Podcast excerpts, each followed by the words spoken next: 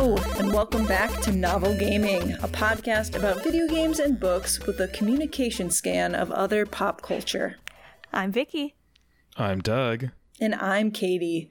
And today we're talking about the two thousand sixteen book, Good Morning Midnight, by Lily Brooks Dalton.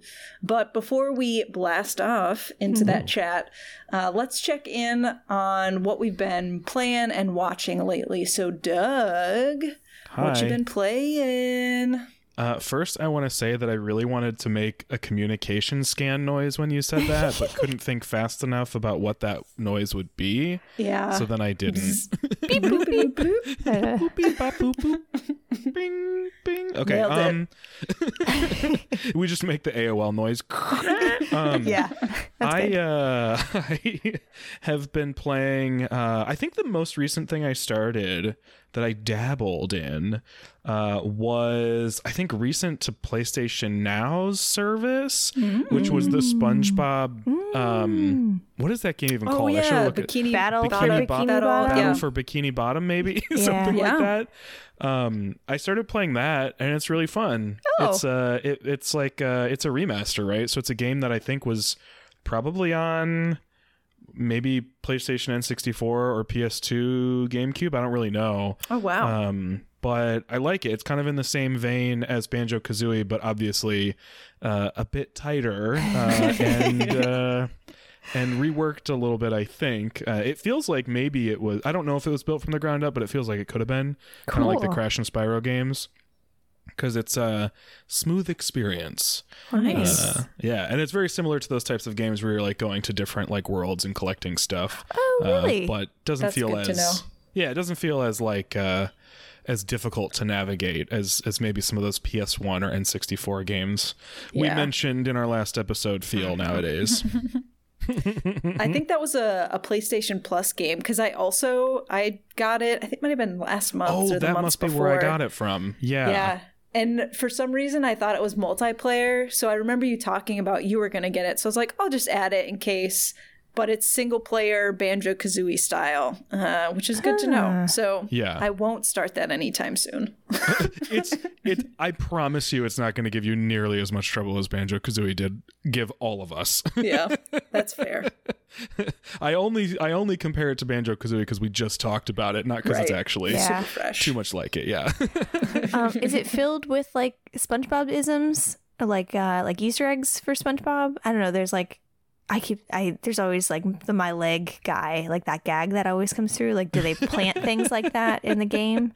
Um, I mean, it, it feels very much like it's full of all kinds of references. I don't know that I necessarily pick up on all of them because I didn't watch a ton of SpongeBob, okay. but mm. um, there are constantly like characters saying and shouting things that I'm sure are all references from different episodes and stuff. So, okay. Uh, and I, I think I've only really like, dabbled in two of the worlds, so I'm sure it gets much deeper as you yeah. go along. The environment has lots of references that I get from like memes and stuff. Okay. So like Squidward's house has like mm. a bunch of like artwork on the walls that I recognize just from like being on the internet. Nice. Nice. So yeah. Aww. So it's fun. I would I would recommend it if you're feeling nostalgic for that type of game, but looking for a sort of smooth experience, kind of like those the the yeah. actual remasters yeah. of those games. You actually made me want to play, so I hope that we got it from P S Plus. I don't know if we did. Yeah, yeah. You should check. Yeah. If you play it, let me know. I will. What uh? What have you been playing, Vicky? Well, it's kind of been a little all-consuming, uh, which is how I tend to like go all in on stuff. Um, but I've been playing a game called The Wild at Heart. Um, it was on sale a couple weeks ago. Um, oh, we got it at Best Buy, but it it. It was old. I'm not sure what year it came out, but essentially it's, I've been describing it as nature Pikmin.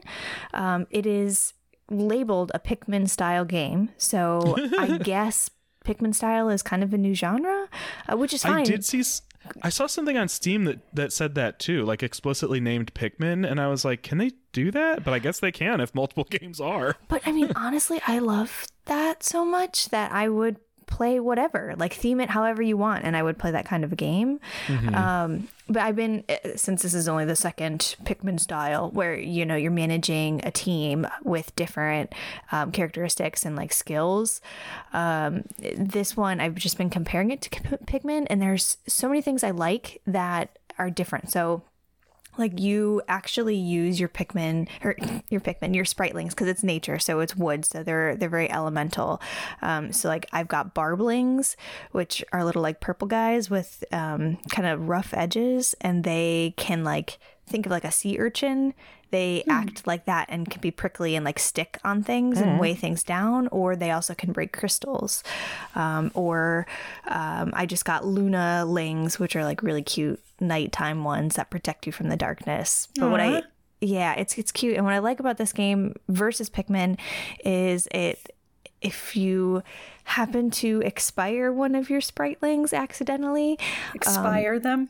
Is that what they call it, Vicky? That's what I'm calling it, because I still feel bad, because they, to me, it's like they die. Uh, but it says, like, their spirit is returned to the forest, because you're in this forest Aww. trying to, like, you play as a kid uh, who kind of... It's almost like you're playing pretend in the forest, but I know this is like a real thing this this kid is experiencing. Um, so it feels more realistic than Pikmin anyway. Pikmin was like Olimar in space with these, you know, little red dudes. Um, mm-hmm. So it's just really sweet and kind and gentle, and the music's really nice and calming. Holy crap. I'm looking at screenshots. It's, it's beautiful. Yeah, it is. And it's it, like... the art style is not like anything I've seen. Um, I love all of the creatures that they've created in this world, and it's it's fabulous. So I wish more people would play it, especially if you like Pikmin style games, because it's great. Wow, this is stunning. Yeah, it's it's good. And you pick up and put down, um, or play for hours if you're like me. And you're playing it on, what are you playing it on? I'm playing it on P S four. I don't know okay. what other systems it is out for. I feel like it's on... Probably. Probably everything. Yeah, I see it on Switch and Xbox and P C. Mm-hmm. And they're, the main characters' names are Wake and Kirby. And it, it's just like a quirky game. So I, I love that, too. Nice. It sounds yeah. awesome. Yeah, yeah. So it's very whimsical. Awesome. Yeah, yeah, it is. It is. So I hope everyone checks it out. Nice. Yeah. Katie, what are you playing? Well, or what did you play? Uh, oh, yes. Uh, you don't have to talk about it. You don't have to talk about it. I we, want you to talk about it. We can at least it. mention because okay, of uh, your excitement around it. So I did Thank play you. and beat oh. uh, Bug Snacks. I was racking my brain. I was like, what did they play? Like, I'm supposed to know, I think. Uh, uh, yeah, which was very uh, cute, but also sinister. Mm. And it got more sinister the deeper you get into the game. And uh, Vicky totally undersold the queerness. She said it was like a little queer or pretty queer. I would say it is very queer. Uh, so that's a giant plus. Uh, yeah, it was really fun. I co-sign everything Vicky said about the game previously. I have Thank not you. done the Big Snacks D L C yet. I'm going to take a break, I think, for a bit and yeah, come yeah, back yeah. to it. Because um, by the end, I was like, I don't know how many more Bug Snacks I can catch right now. So I I look forward to returning uh, to Snacksburg in the future. Snacksburg. No, for real. I, I'm so glad you played the game, so thank you for playing. Um, did you have a favorite Grumpus and or favorite Bug Snack? Oh, that's a good question. I do like Bunger.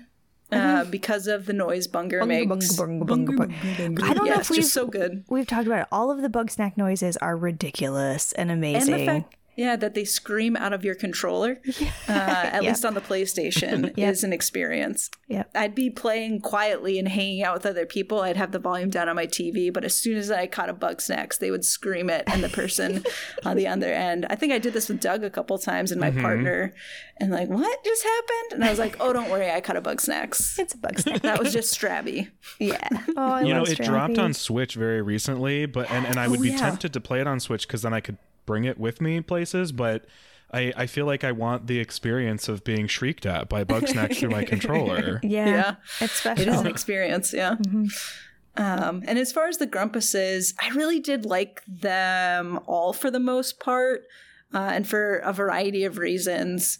Um, but the most unexpected one that I ended up liking was Befika. Oh, really? Just because she's so weird. uh, she's so nosy and uh, gossipy, and her name's Befika, which was yeah. just really funny to me.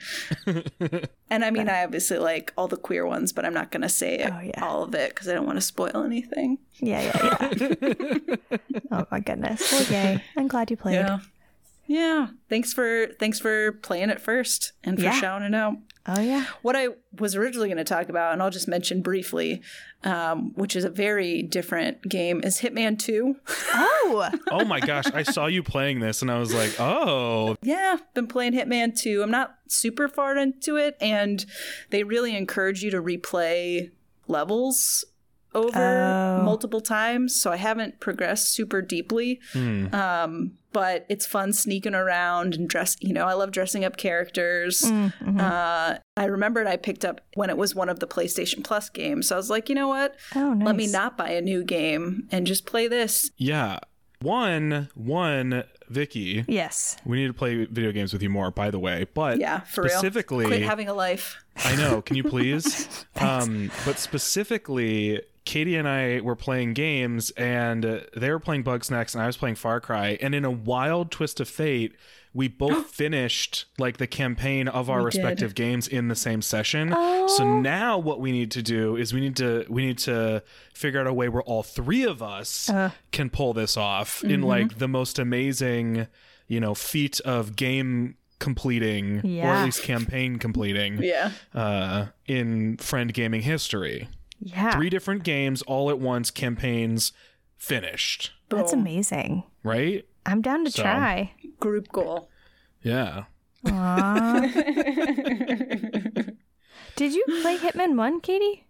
No. I've watched some people play, I think maybe Hitman three for like a hot second. Mm-hmm. I know nothing about the series. People who I enjoy listening to or watching have talked about it. So mm-hmm. it doesn't seem super hard so far, but I haven't. There's like ways you can ramp up difficulties or whatever. I don't know exactly yet because I don't read all the things they tell me to read, but mm-hmm. I'm having fun. And it's, you can play for like a little session and then take a break, or you can, you know, keep progressing and moving forward. That's cool. I like yeah. that, that that's so different. Yes. Well, what about uh, watching things? Uh, Doug, you watching anything good? I I watched something very recent. Uh, I specifically was like, oh, I haven't really watched anything I feel like talking about on the podcast. So I went to the Netflix like new and noteworthy or like hot and whatever they call it. Um, and I just found something in like the top ten and I watched the whole thing. And I'm here Ooh. to talk about Welcome to Eden.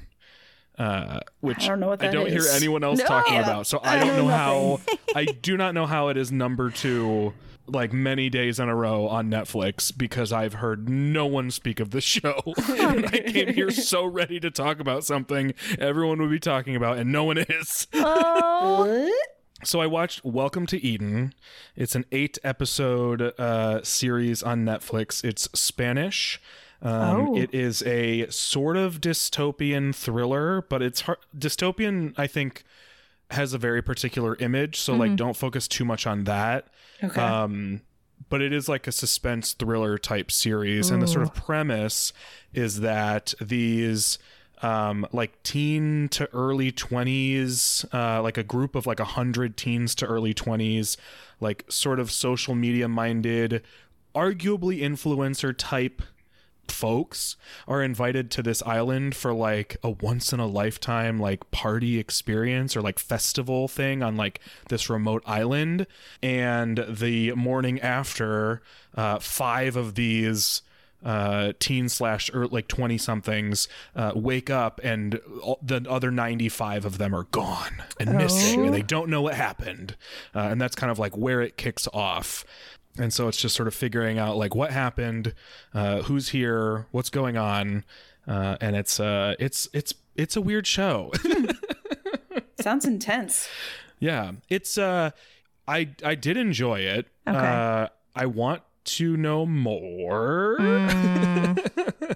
I hope that if it is number two, that it will warrant more episodes, because I think eight episodes wasn't enough, and I'm very annoyed mm-hmm. uh, that there's not more of it. but I guess arguably it could end where it does.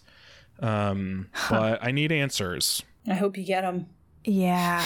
This, it, when you described it, it kind of reminded me a little bit of like a battle royale kind of thing. I mean, I don't know what actually happens, and it's, you know, sure. Thriller, so it could be anything. But in my head, it was like they're all killing each other. Social Media Island or whatever. Which, I don't know. I, I, I, I guess I won't say too much yeah, more.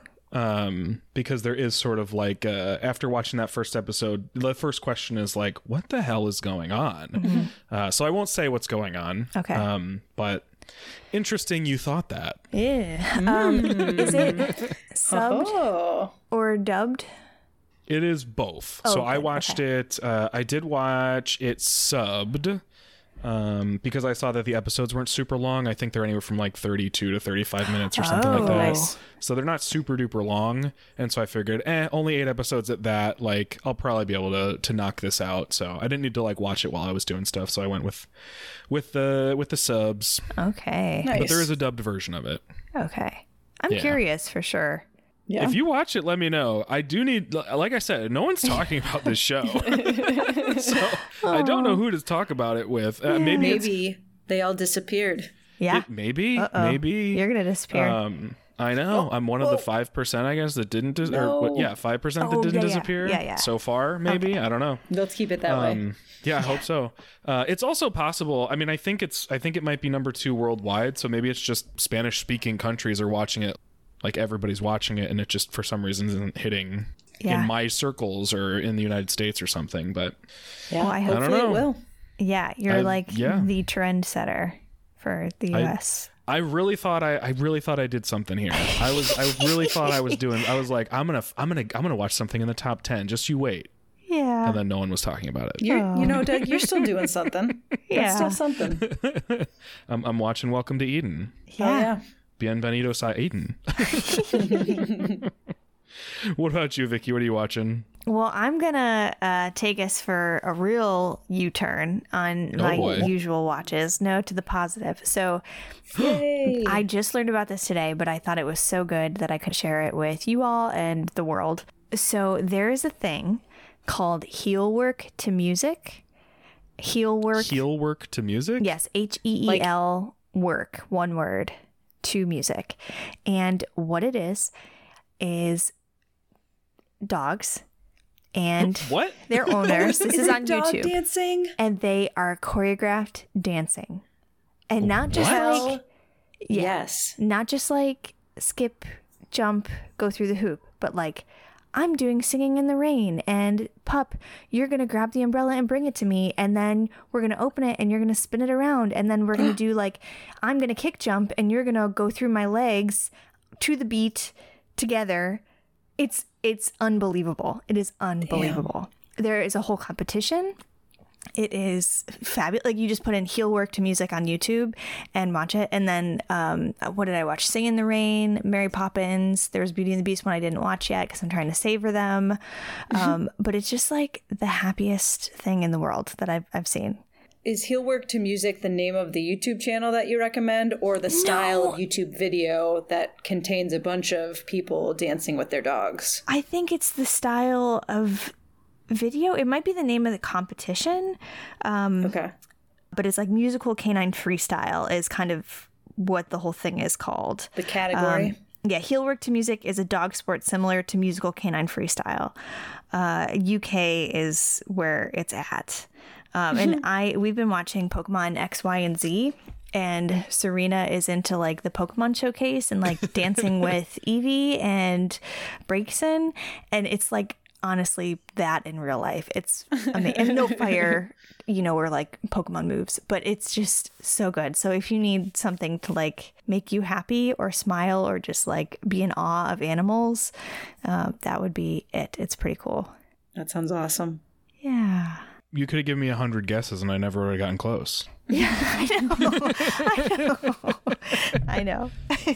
Very different for me, but it's good. Katie, what are you watching? Yeah, so I've been uh, watching the most recent and final season, I believe, of Grace and Frankie. Oh, hey. yeah. I meant to yeah. ask you about where you're at. Yeah, I I think we have like four episodes left. I wish there was more already, mm-hmm. uh, mm-hmm. but I want to know. I want to know how it ends because mm. they're setting up some stuff. No, Vicky, have you started watching it all? Yeah, I think we watched because there's seven episodes added, right? So uh, maybe I we're about have this, no idea. I think we're probably about the same place as you. We're like four or so episodes in. Okay. Yeah. So uh, there are things that I hope don't come true mm. in the series. And I just mm. want to know what happens, but I also don't want it to end. But it's also still, like, the same vibe as Grace and Frankie has yeah. been. So I'm, like, really enjoying the ride. Yeah, I'm I'm going to be sad that it'll be over. I'll probably cry uh, at some point towards the end. So if I, I've cried in other seasons of the show, so I wouldn't put it past me to cry in the final season. Yeah, you yeah. can't see me, but I'm I'm nodding my head too. I, I think I got a little emotional just watching the trailer for the final episodes. Like it just yeah. kind of welled up in my heart a bit. Yeah. But I um I will say, because this is not a spoiler because it's the first episode back, um, and maybe it might have even been the last episode and maybe we missed it of the, la- the before the break. Um, I loved when Frankie was talking about her Mitch McConnell voodoo doll. I was like, oh, they're back. This is good. Yes, I like this show. So yeah. good. Unfortunately, always uh, always relevant lately. Yeah. Oh, my God. Aw. So, yeah. Yay. Grace and Frankie. So good. Thank you mm-hmm. eternally for sharing that show with me. I love it. Oh, my sincere pleasure. It's the one good thing about having uh, friends. You get good media representation. yeah. yeah. Recommendations. That's it. Yeah. That's the one that's thing. The only thing. Uh, that's all friends are good for. Well, you shared Grace stuff. Frank and Grace with me. I shared Grey's Anatomy with you again, which is not the same caliber of show. Bug Snacks also. Yeah. Uh, yeah. Oh, Welcome yeah. to Eden. Am I right, guys? Oh, yes. Yeah. Am oh, I right? God. Next yeah. big so thing. The next big thing. We're going to wake up tomorrow and it's just going to be everywhere. Welcome to Eden. Number one. The hottest Number one on show. Netflix. Yeah. Ay, ay, ay. Yeah. Are there any things folks are thinking about that you want to chat about? Just listen to more Whitney Houston. Yes. yeah. We were talking about it before we started recording and uh, it's good. It's spicy hot take here. Whitney Houston, great music. Whoa, you really are a trendsetter, Doug. I know, right? Treat yourself. Listen to some Whitney Houston. Aww. Yeah, that's fair though. Especially uh, with everything going on right now. Mm-hmm. Um, um, I keep thinking of uh, is it at the Smash Mouth song? My world's on fire. How about yep. yours? Yeah. Yep. Except yeah. that's the way I don't like it, uh, and yeah. I wish I was bored. So, yeah, uh, yeah right. find find joy. Absolutely, mm-hmm. absolutely. Mm-hmm. Dance with your, your dogs and or respective pets. Yeah. Uh, heel, heel work to Whitney Houston music. Oh yeah, I'm gonna do that with the cats. And I will yeah. send you a video of how well it goes. Hell yeah. It's going to be great. Going to be yeah. great. Well, cool. Uh, then let's talk book. Let's talk book. Let's yeah, talk let's book. talk book. Uh, so as promised, uh, we are talking about Good Morning Midnight by Lily Brooks Dalton, which just as like a, a fun fact, as I was Googling uh, this book, after I finished reading to try and make sure I remembered who all the characters were, which didn't work out. I had to actually look through my Kindle. I found out there's a film adaptation that came out in twenty twenty starring George Clooney called Midnight mm-hmm. Sky, um, who I'm just guessing plays like the Augustine Augie character in the book, which was cool. Have, did any of you know that that was a thing? I did not. I did know that was a thing. What? And I was tempted to watch it, yeah. but I read the synopsis on Netflix, Netflix, Netflix, who am I, Trix Mattel? Netflix for it. Uh, and it sounds like there may be some differences in oh. the way the story is told, which I kind of understand. Yeah. So I decided not to watch it yet. but I but hold me accountable to watching it for next time we record, because I will watch it and I will tell yeah. you about it. Yeah, I want to watch I'm really it too. Curious as to the decisions they made, because I think yeah. when I was reading this book, I was like, this would be interesting to make as a movie, and then I was like, ah, but it probably wouldn't do well in like the current movie mm-hmm. s- sort of landscape. Um, so I wonder if it made choice, like made differences based on my, that exact same thought process. Yeah. Interesting. So, well, okay. I'm curious, Katie, how did you find and pick this book? Okay. So I Googled cool sci-fi books. Oh! Nice. And, uh, I, I saw the cover and I was like, this seems cool. Let me read the synopsis. And the synopsis a little bit reminded me of uh, To Be Taught If Fortunate, the Becky Chambers mm. book. I see that. And so I was like, I'm going to choose this. And then I'm telling on myself a little bit. I'm, I there's a chance I read this book before because oh. there were things that felt familiar. But I'm, I'm like not one hundred percent confident. I'm like sixty-five, seventy percent sure I read it before. Oh, that's so funny. But I was still shocked by things in the book. So even though I may have read it before, I was still like, oh, I gasped. Uh, oh. Literally the last page, yeah. I like gasped. Even though I yeah. knew some stuff, I was still surprised by oh gosh. stuff. Or I felt like I knew some stuff. But then I was like, well, is this just from To Be Taught If Fortunate? So that's how I chose it. Cool sci-fi book. And maybe my subconscious was like, you already read this. You should read it again to remember things. Oh uh, so that's that's what happened. I love everything about that story from beginning to end. Yeah, yeah, yeah. yeah. Oh my goodness. Yeah.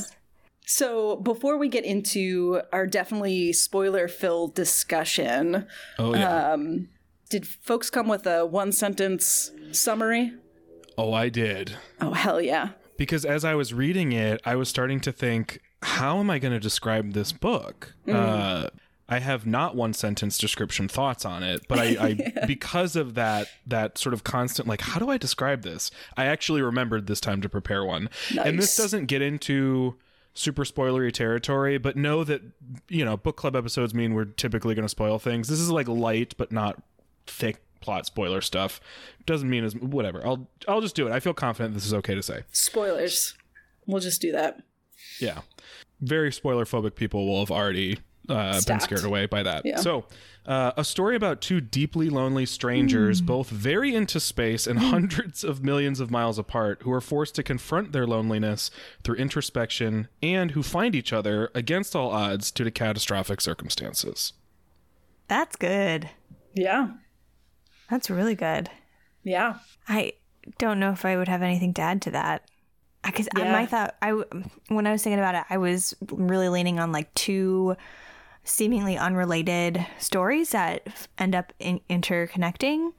Um, but you got that in there. Well, that was the thing that I was like, one of the reasons I wasn't sure how I was going to describe it is because I was like, I feel like the premise of this book is the entire book. Yeah, yeah. And yeah. normally I try to do my one sentence thing based solely on just like the premise or the launching point. Mm-hmm. But I really do think this book is about the intertwined stories, mm-hmm. even if you don't necessarily know that right away. Katie, what would you add or how would you approach this? Yeah, I don't know if I'd add anything. Maybe I'd, maybe I'd give or I'd embellish a little bit, like, Uh, but then that would be more than one sentence. A uh, story about two people, one person in space, one person in the Arctic, uh, and then blah, blah, blah. Exactly mm-hmm. what you all said mm-hmm. so eloquently um, before.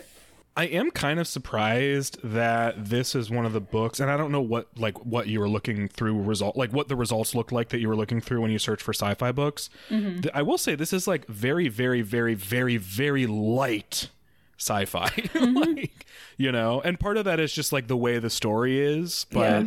it's it's incredibly believable fiction. Yeah, yeah. I was like, as I was reading it, I know we're not actually, I don't know, maybe we are. I was like, are we at the end of the world? We could be. I mean, I think this feels I feel like this feels more realistic, even even given, you know, the the stuff that is sci-fi than like the Andy Weir books, you know what I mean? Mm-hmm. Yeah. I don't know. I guess we can get into it, but but yeah, yeah. very very light sci-fi. Yeah. And yeah. I, kept, I think I kept looking for more, more I, I liked it. I could, don't get me wrong. Um, and the level of sci-fi was great, but I, I was looking, and still at the end, I'm excited to talk about the end, because I'm like, well, is Iris like a robot or something? Or oh, you were looking for like the it, gag for, at the end, yeah, or like because that's what I assumed where we were going. Because like, who would leave a child in the Arctic? Um, mm-hmm. And so I thought there was like she was going to be the sci-fi element, um, mm-hmm. but oh. I did like it. I did feel like it was more relatable because it was it like towed that line. Mm-hmm. Um, so yeah, I see that too. Yeah, I mean we can go right for the end since you already brought it up, um, and because so potentially I've re- having read this before, I I did not think baby Iris was a hallucination, yeah. and like. The thing that I gasped at at the end. So throughout this book, the two characters, Augie slash Augustine and then Sullivan slash Sully. Um, Sully is in space. Augustine's in the Arctic. Oh, alliteration. Do you think that was intentional? Oh, I don't know. ah, or just fun. Um, Certainly fun. Yeah. But uh, so there's a lot of present day stuff, but then also flashbacks from both of them, right? Thinking mm-hmm. about families they left behind, connections that they've had in the past. Both of them were really kind of assholes to their families in a, mm-hmm. a lot of ways. And throughout it, you get these flashbacks, you start hearing names. And partway through the book, I picked up that Sully was Augie's kid. Right, because the name Gene was the connection between them. Augie's yeah. talked about Gene being kind of the one that he was. He was really an asshole to women. Um, yeah. Used women as experiments, but he's like Gene broke the mold. And then Sully at some point was like, "Oh, my mom, Gene," and I was like, "Ah, okay, they are related." Mm-hmm. But when fucking the end, when Harper, Sully's love interest, turns to Sully and says her name, and it's Iris. I was like, oh, baby kid Iris is a lie? Yeah. This whole time? I gasped as well. Did you all see any of those connections, especially that the kid being a hallucination? Right? Do, it, how, do I know that? I don't know. I've, I think, I, that's how I read I it, I guess. It, I'm how do you quite read it? Confident that Iris, the child, does not actually exist. But did he know her name? Like, were we given that clue? That he, he had to have. D- did he, he sent, know her name was Iris? Yeah. All he got was he that picture. He sent cards and gifts and stuff. So I'm assuming he had the basics, like of birthday, name. Okay. And that's okay. it. And location. But then when location changed... He didn't follow up. Okay. I did not get the Gene connection until it was explicit. Like, I, I did not think that they were connected as uh, father-daughter. And then at the end, I, I I think the most likely scenario is that it was Iris was a hallucination, little Iris. But my first thought was, this is a time travel book. And little Iris was there with him. Ooh. And then somehow, that. like, went to space. And, like, they she guided him to, like, find each other. To I and it, I, there's no like no clues at all that that is real, but that was this is I, so funny. What I made out of both, Vicky. Yeah, sure, I, sure. It, this is great. I, I actually really love this book, but also Vicky, I love the book you thought you were reading. I also want that book too. Yeah. Oh yeah yeah. Um, I picked up on the fact that they were father and daughter. But it it took me longer than I was like kicking myself a little bit because I kept I listened to this and I kept mm. hearing characters talk about Gene. And what's mm. funny is I picked up in the back of my head that something was funny about the fact that like around this Gene character. But mm-hmm. every time. So, OK, so like when Sully would bring up Gene, her mom, who she only ever called Gene, I was like, wait a second. I've heard someone talk about Gene. I thought that was Augustine, though. I guess not. I must have just. Be, I must be misremembering it. And then Augie would talk about Gene, and I'd be like, wait a second, I thought somebody already talked about Gene. I thought that was Sully, but I, maybe I'm misremembering. So I went through that like a few times, and then finally I was like, wait a second, they're just talking about the same person. And that's, that's when it hit me that I was like, oh my God, she's actually his daughter. So it did hit me before she was actually named um, by Harper. Mm-hmm. Um, but uh, it took me longer than I think my... Uh, the front of my brain was not caught up to the back of my brain, for sure. And I, I love that about this book. I, I mm. loved it before I knew that. I thought that was I thought I already thought it was a really cool book in just it's nothing like what I was expecting. Mm-hmm. It didn't go where I was expecting it to go. It doesn't do what I was expecting it to do. But the fact that it, it ends with this explicit um sort of revelation that they are father and daughter, I love even more. This book is interesting because like it's a novel, but it feels like a poem. Like it mm-hmm. feels like a novel length poem. Like mm-hmm. I feel like it's just full of like poetry uh, mechanisms, like the amount of like uh like parallel stuff going on and the intertwining of their stories and like their experiences and emotions and all this stuff, but the fact that they're literally hundreds of millions of miles away and then still end up finding each other against all odds, like yeah. under these wild circumstances. Mm-hmm. And then like it's not necess- it's not like a huge long book or anything, but it's not like a short book either. Like it it it covers a lot of time. Yeah. Um, but there's not a lot of plot. So like what what happens is like you get flashbacks or you get these little like vignettes of like what Augustine is doing with child Iris, um, or what Sully is doing on the ship. And a lot of the things that they explore are fully just like character exploration as opposed to like events that are like yeah. pushing things forward. And I really mm-hmm. liked that about this book. Yeah. I think I was surprised a little bit, but like with Sully, we would backtrack and go and try get, get like explore her, her marriage, her relationship to her kid, the relationship to her husband. And you're right. It never, it didn't necessarily progress the story and definitely wasn't an event, but it helped inform who she was. Um, and help. I, I was emotional a lot in this book. Like it made me feel a lot. Yeah. Um, Same. Yeah. I mean, I, I didn't feel the loneliness, but I, I felt like I understood um, a little bit better. It was, yeah, it packed quite a bit in. Yeah. Yeah. And it was, I mean, Doug, you already like touched on this a little bit, that like the, the beauty and the, the emotion of like, here's this guy who's alone in the Arctic, or, you know, as as we think for a long time, with this child together alone with the Arctic. He, throughout his life, was really incapable of making true connections with people. Um, and then towards the end of his life, learns to love mm. this fake child while his real-ass child mm. is in the fucking... like universe in the sky, also thinking about how she wasn't really able to love her family, and she learns then to love her who knows what, they're not defined, Harper at the end, whilst making a connection with her dad, who she has no idea is her dad, and he has no idea he's talking to like his kid. I don't know. Mm-hmm. There's just like, well, I wanted them to share one story that would let oh them God. know they found each other. Right. That's all I wanted. Just like, oh, I miss this person named Gene. Oh shit, Gene? Uh, what the hell was her yeah. last name? Oh my God, you're my dad? She always said like he was a bigger person and like his heart was like elsewhere. Holy yeah. shit. Like I wanted that moment. I yearned for that moment.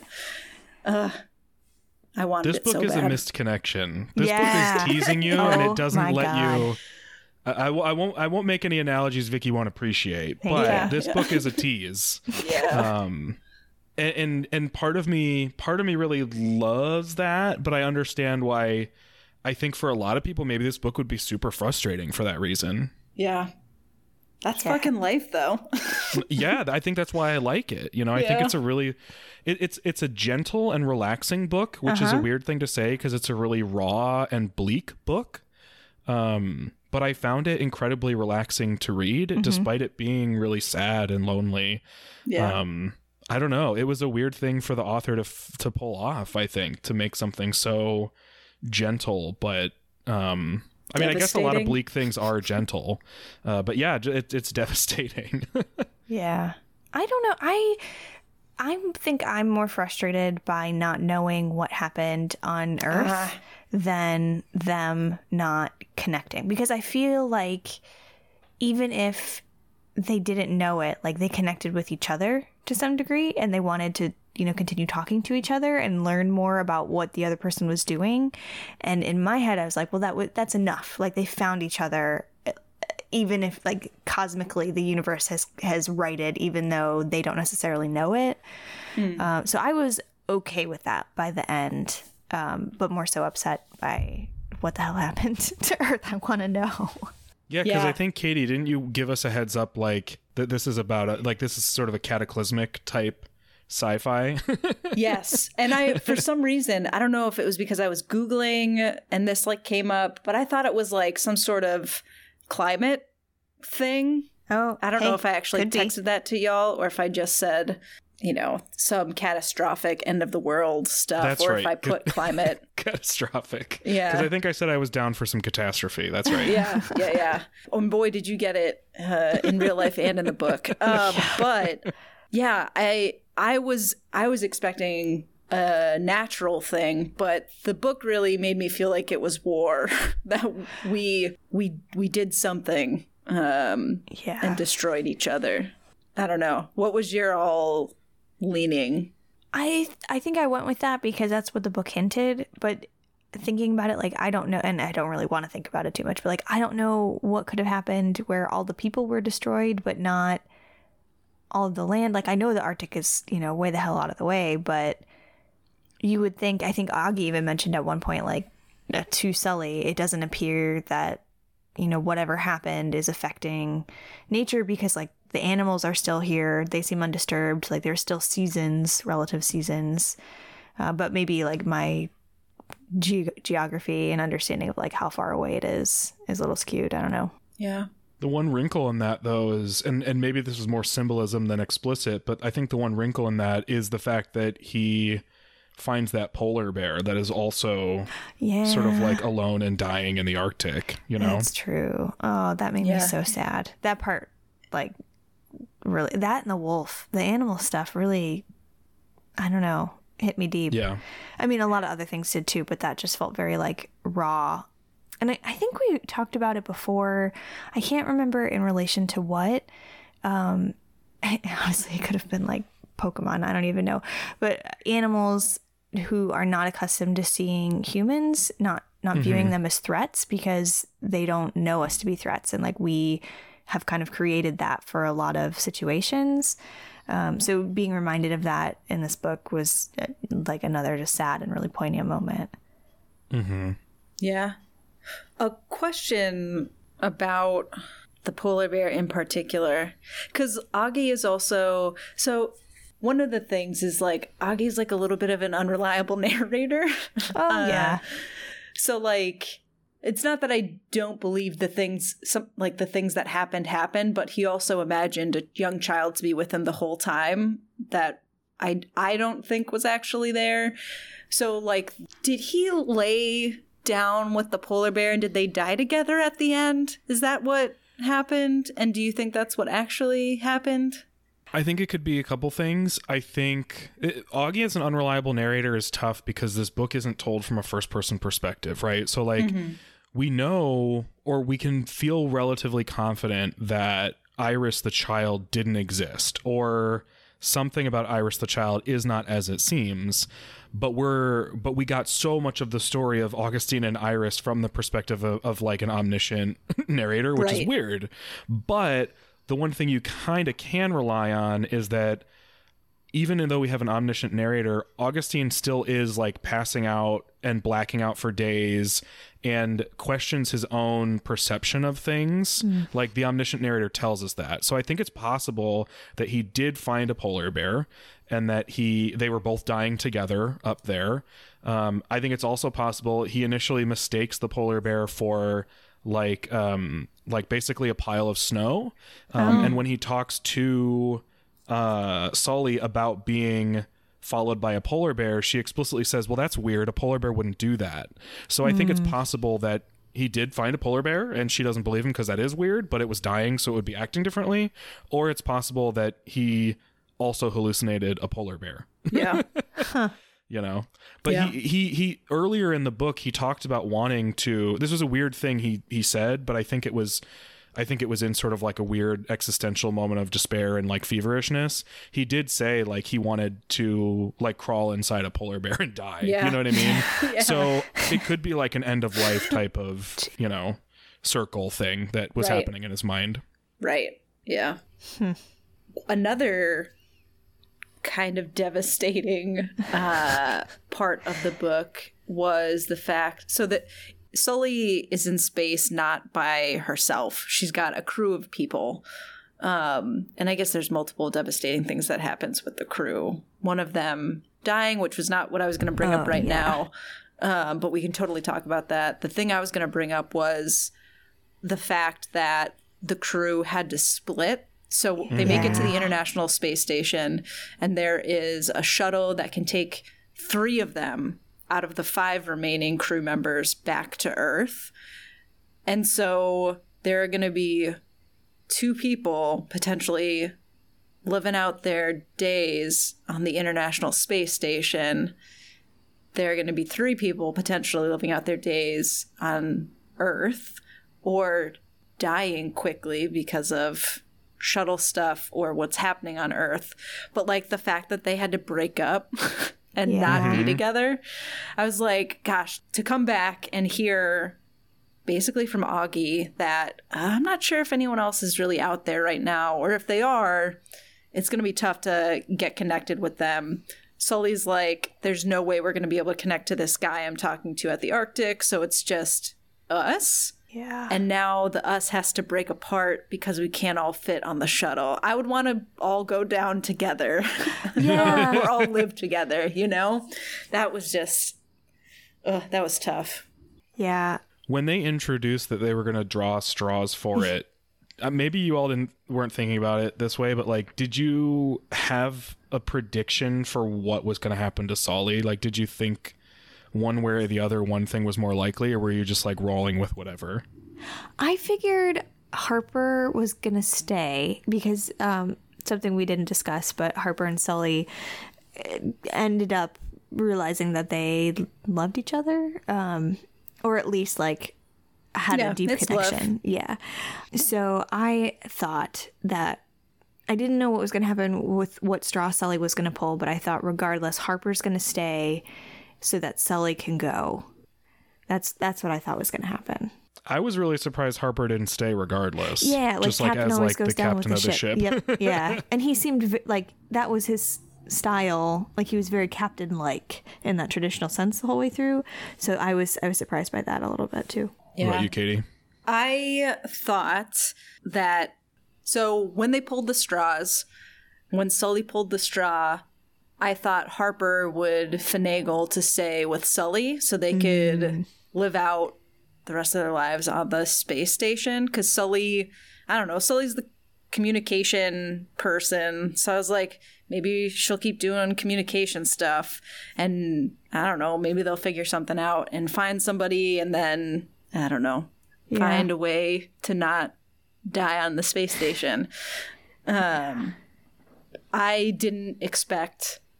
Uh, Ivanov and Thebes to stay behind. Oh, I know. What did you think, Doug?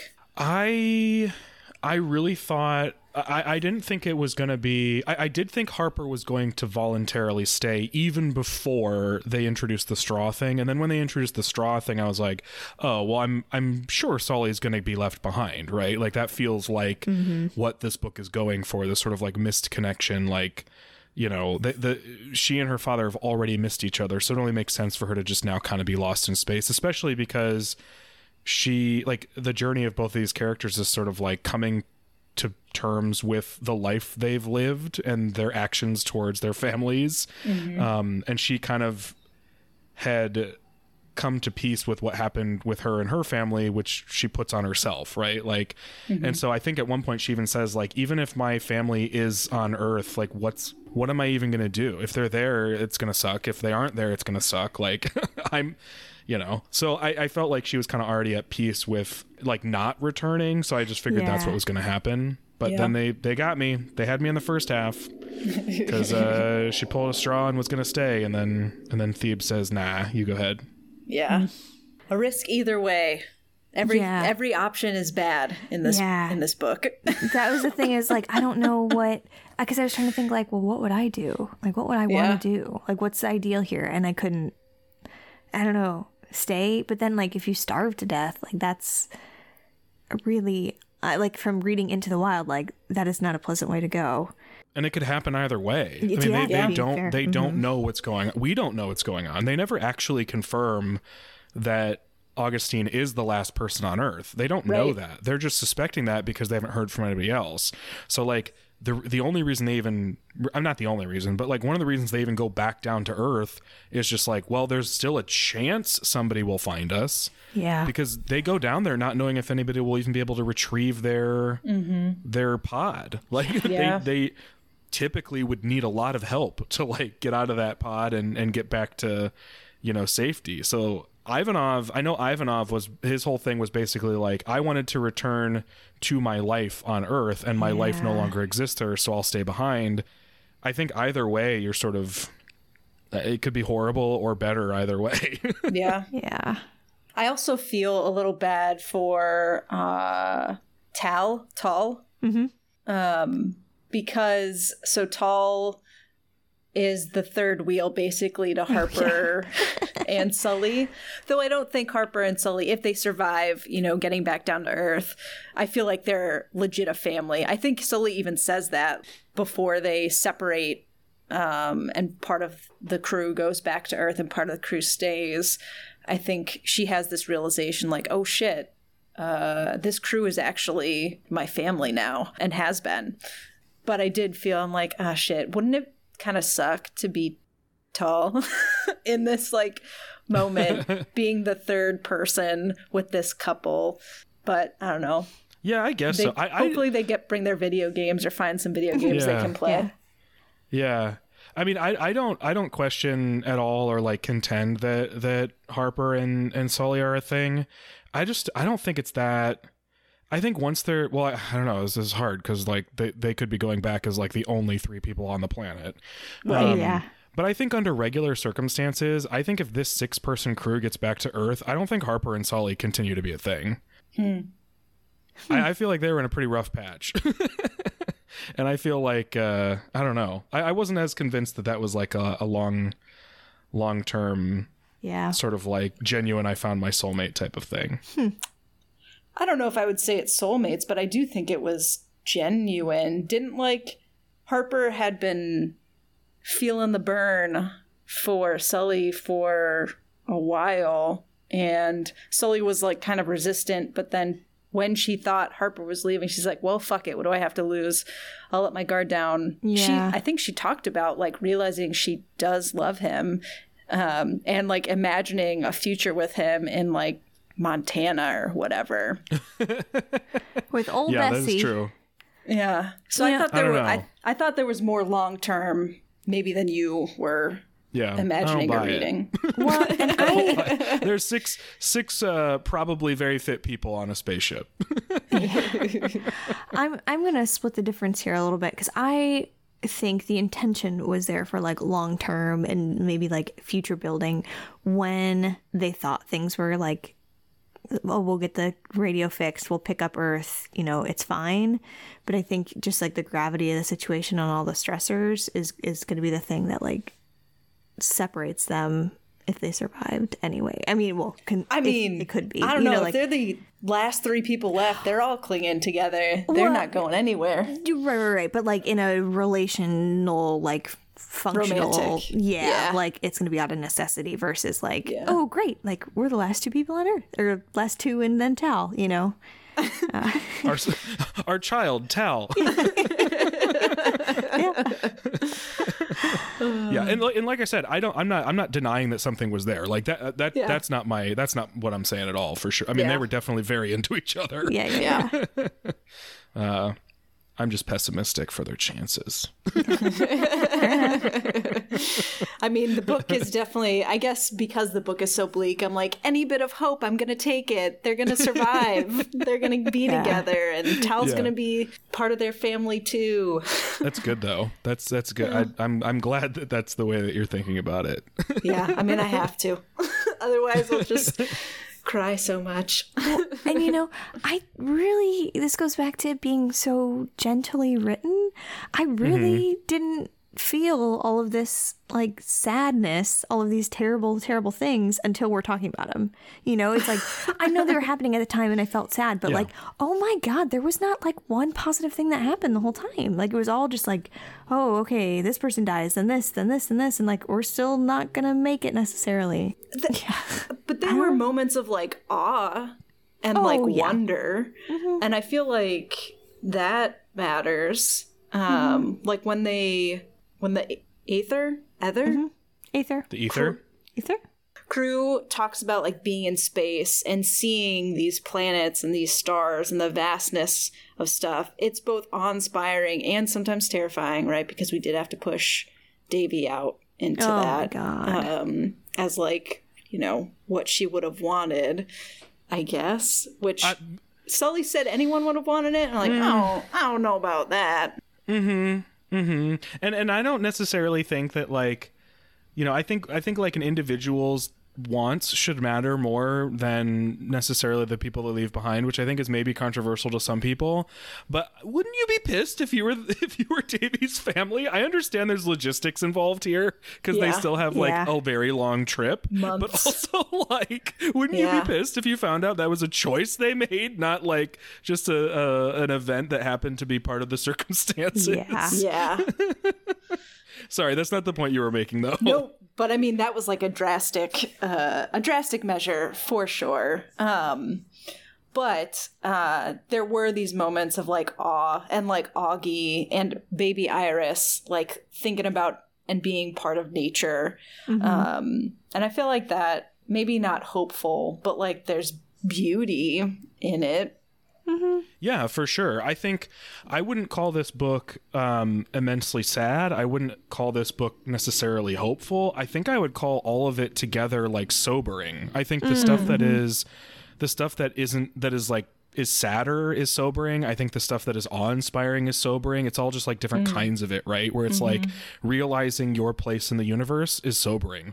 Having to come yeah. to terms with like your own devastating loneliness is sobering. Yeah. Having to confront the fact that like your relationship sucked because of you is sobering. Yeah. Like I think it's just an incredibly sobering story. Yeah. And it, it, it, I feel like that's how all of it fits into the same category. Cause you're right, Katie, like some of it is incredibly beautiful, you know what I mean? And then some mm-hmm. of it is like very horrifying, like all yeah. at the same time. Mm-hmm. I love this book. Yeah. Thanks, you dubs. It was very like good. Like a lot. This might be another one that I go out and buy now that we've read it. Oh, nice. Oh, yay. Can sit next to Addie LaRue and uh, Psalm of the Wild Belt. Oh, yeah. That was a good one, too. Um, I want to talk about the title of the book a little bit. Yeah. So oh, yeah. I was uh, chatting with Doug, Katie, before you hopped on, and I was saying how I keep calling it different things, um, like good night, good morning, good night, you know, midday. Like not, I couldn't think of it, and I kept wanting to like add just different words to it. Um, mm-hmm. And I also don't necessarily feel like I know what that the title means in relation to the book. Um, so I was curious if you all had similar experiences with the title or if you saw a clear connection to the text. I will say I did mention, and Vicky, you heard this before Katie, you hopped on the call, but like I couldn't remember what the book was called after I finished it um, and had to like remind myself. I was like, wait, what was this book called? Because I don't think I was connecting with the meaning of it. I think I can probably, that probably has something to do with the fact that they're in the Arctic and like morning and midnight are the same at times, essentially, like mm-hmm. with like the long nights and a midnight sun, which is a really wild thing to think about, but I don't really know how it connects to like the themes of the book. Mm-hmm. Yeah, so I didn't, there wasn't a clear connection, I think, as all have noted, to like the book. The one thing I was thinking is like, I don't know, midnight as this dark time and like mm. greeting greeting this dark time uh, type of thing. Like, well, we're in it, so that's hey, a good point. What's up? I guess we're here. Yeah, con- I mean, the whole thing is about like confront. Like these two characters are like confronting the darkest parts of their lives and like yeah.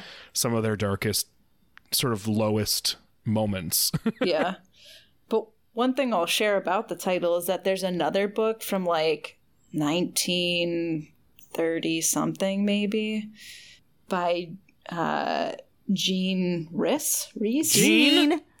Gene? Gene? It's fucking Gene. It is a time travel book. Do you think Thank that's you. why she's called Gene?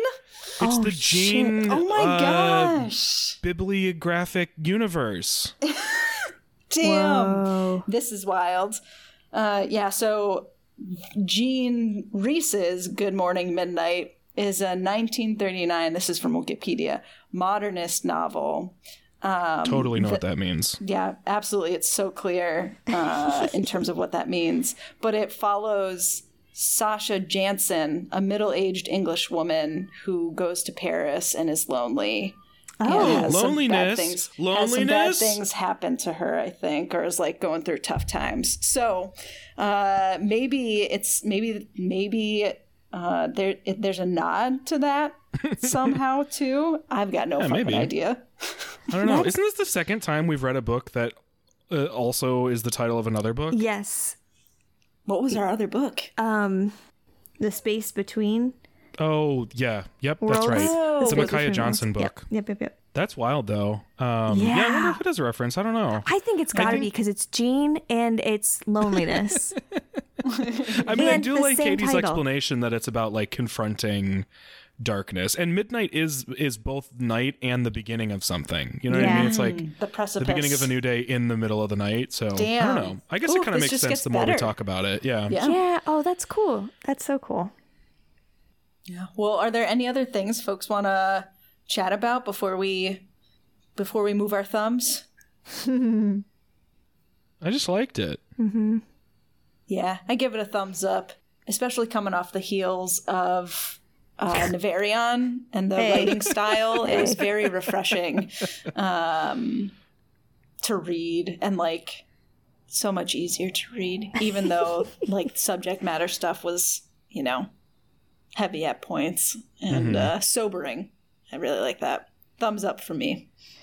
Yeah, thumbs up for me too. I will say it was a smooth read and it was refreshing from Navarion, so I'll take that.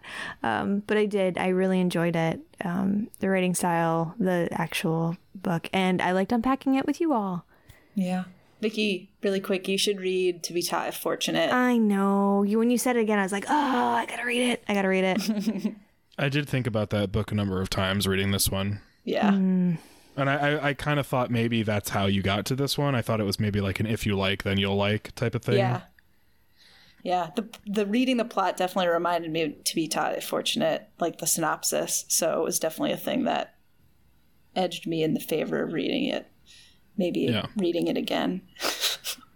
How about you, well, Doug? I, I mean, I've said it a billion times. I love this. So it's a big thumbs up for me. And I would recommend it. I think it's, I think it's, you know, if, if you don't mind bleaker type stuff, although again, it's a very gentle, it's not like, mm-hmm.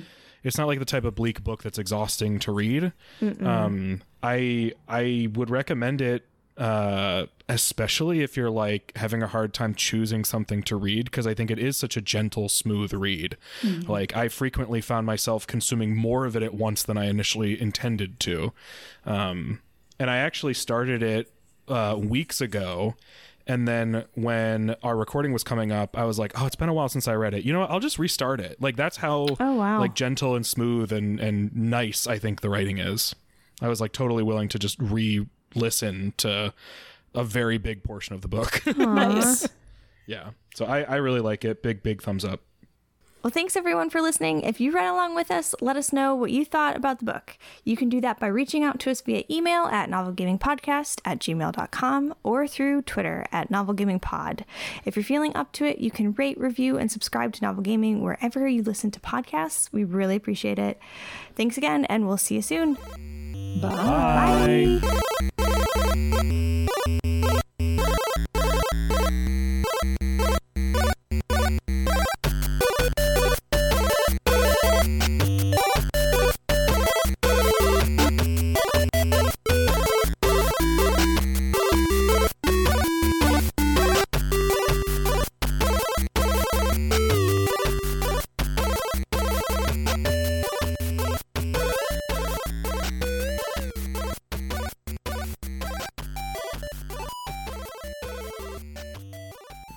edit that, please, whoever.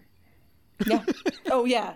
I'm editing so much in this episode. Not so much, but yeah, yeah, parts, yeah. You know, the whole I'll thing. Do, I'll make us sound good and like Thank we you. Didn't forget names and stuff. No, no.